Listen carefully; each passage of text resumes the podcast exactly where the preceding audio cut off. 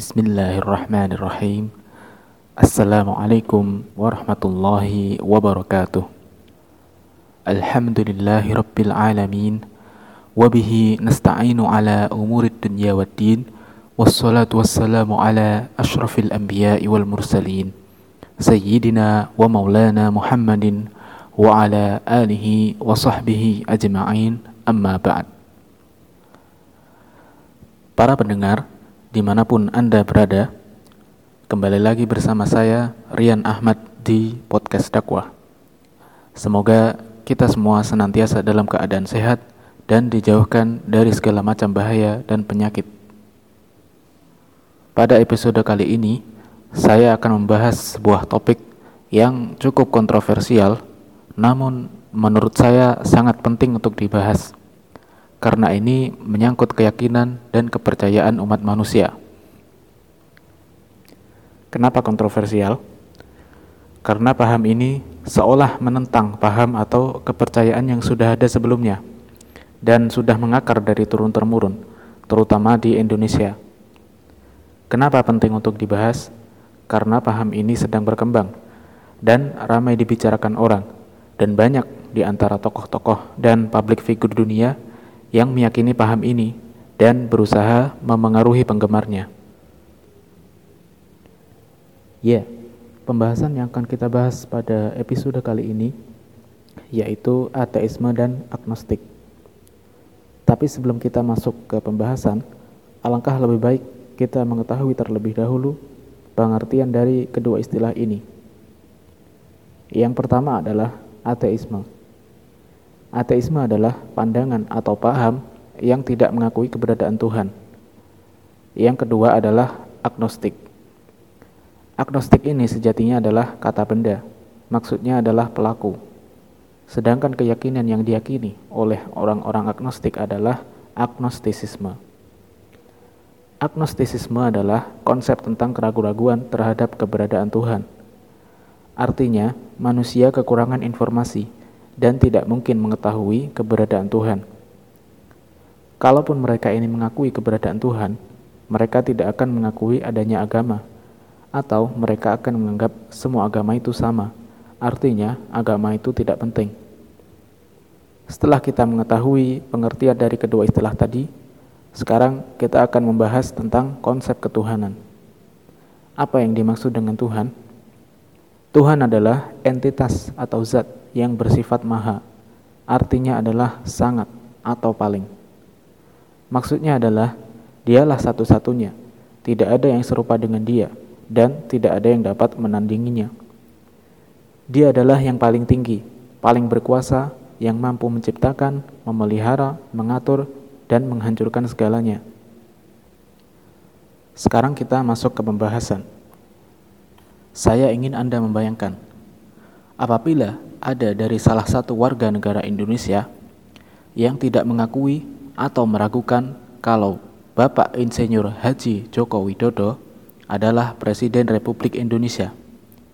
Bayangkan pula apabila ada salah seorang warga negara Indonesia yang tidak mengakui atau meragukan adanya presiden di Indonesia. Maka orang ini pasti akan dianggap aneh, gila, mabuk, tidak waras, tidak masuk akal, dan celaan yang lainnya. Terlebih lagi apabila dia mempromosikan atau menyebarkan keyakinannya tersebut, maka itu bisa dianggap sebagai tindakan kriminal, atau dalam kasus yang lebih parah bisa dianggap tindakan makar dan bisa dituntut dengan hukuman pidana.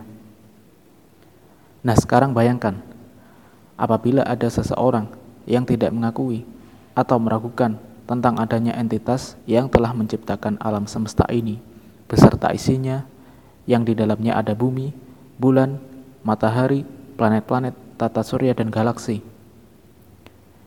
Entitas tersebut jugalah yang menciptakan kehidupan di dalamnya, memelihara ekosistem di dalamnya, dan yang mampu untuk menghancurkannya kalau dia mau.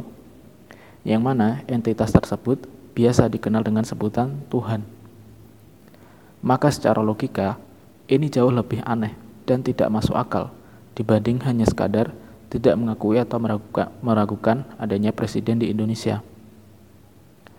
Padahal entitas tersebut juga yang telah menciptakan dirinya, akal pikirannya, panca inderanya, anggota tubuhnya, organ-organ di dalamnya, dan meniupkan roh kepadanya, dan menjadikan itu semua berfungsi dengan baik, dan berjalan sesuai dengan tugasnya, sehingga dia dapat berjalan di muka bumi ini untuk mencari kehidupan yang layak, dan dia tidak perlu membayar sepeser pun untuk mendapatkan semua itu. Kembali ke pembahasan.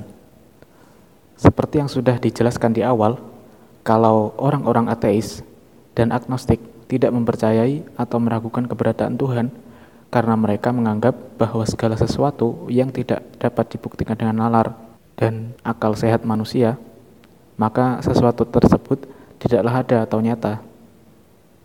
Sedangkan keberadaan Tuhan, menurut mereka, tidak bisa dibuktikan wujudnya dengan akal atau panca indera. Maka dari itu, mereka berkesimpulan bahwa Tuhan itu tidak ada atau meragukan keberadaannya. Sekarang saya ingin bertanya, Anda tahu Bill Gates? Ya, dia adalah pendiri Microsoft dan dia masih hidup. Anda kenal dengan Steve Jobs? Ya, dia adalah pendiri Apple dan dia sudah meninggal. Anda tahu Lionel Messi dan Cristiano Ronaldo? Iya, mereka berdua adalah pemain bola yang telah mencapai puncak karir seorang pemain bola dalam 1 dekade terakhir ini. Pertanyaannya adalah, dari mana Anda dapat semua informasi ini? Apakah Anda pernah bertemu dengan mereka secara langsung? Atau mungkin Anda pernah berbicara dengan mereka? Mungkin melalui telepon? Saya yakin jawabannya adalah tidak. Lalu dari mana Anda tahu semua informasi ini? Apakah dari media? Kalau iya, kenapa Anda langsung mempercayainya? Padahal, bisa saja mereka berbohong dengan merekayasa informasi tersebut. Tentu sangat mudah bagi mereka untuk menciptakan tokoh palsu untuk dijadikan public figure. Kenapa Anda tidak menggunakan konsep yang sama saat Anda meragukan keberadaan Tuhan dengan keberadaan tokoh-tokoh tadi? Kalau Anda menganggap Tuhan itu tidak ada karena tidak bisa dibuktikan dengan akal, lalu kenapa Anda mempercayai adanya tokoh-tokoh tadi? Padahal keduanya sama-sama tidak bisa dibuktikan keberadaannya. Anda tidak pernah bertemu dengan mereka, tidak juga pernah berbicara dengan mereka. Lalu, dari mana Anda tahu semua itu? Dari media. Kenapa Anda langsung percaya? Kenapa Anda tidak bersikap kritis saat Anda bersikap kritis saat ada yang bilang Tuhan itu ada? Padahal banyak dari kitab-kitab suci dan pemuka-pemuka agama di seluruh dunia yang mengatakan Tuhan itu ada, dan mayoritas manusia mengatakan ada, dan mereka menyembahnya. Kenapa Anda masih tidak mau mempercayainya? Tetapi mengapa saat media mengatakan adanya tokoh-tokoh tersebut, Anda langsung percaya? Nah, sekarang, apa bukti kalau Tuhan itu benar-benar ada?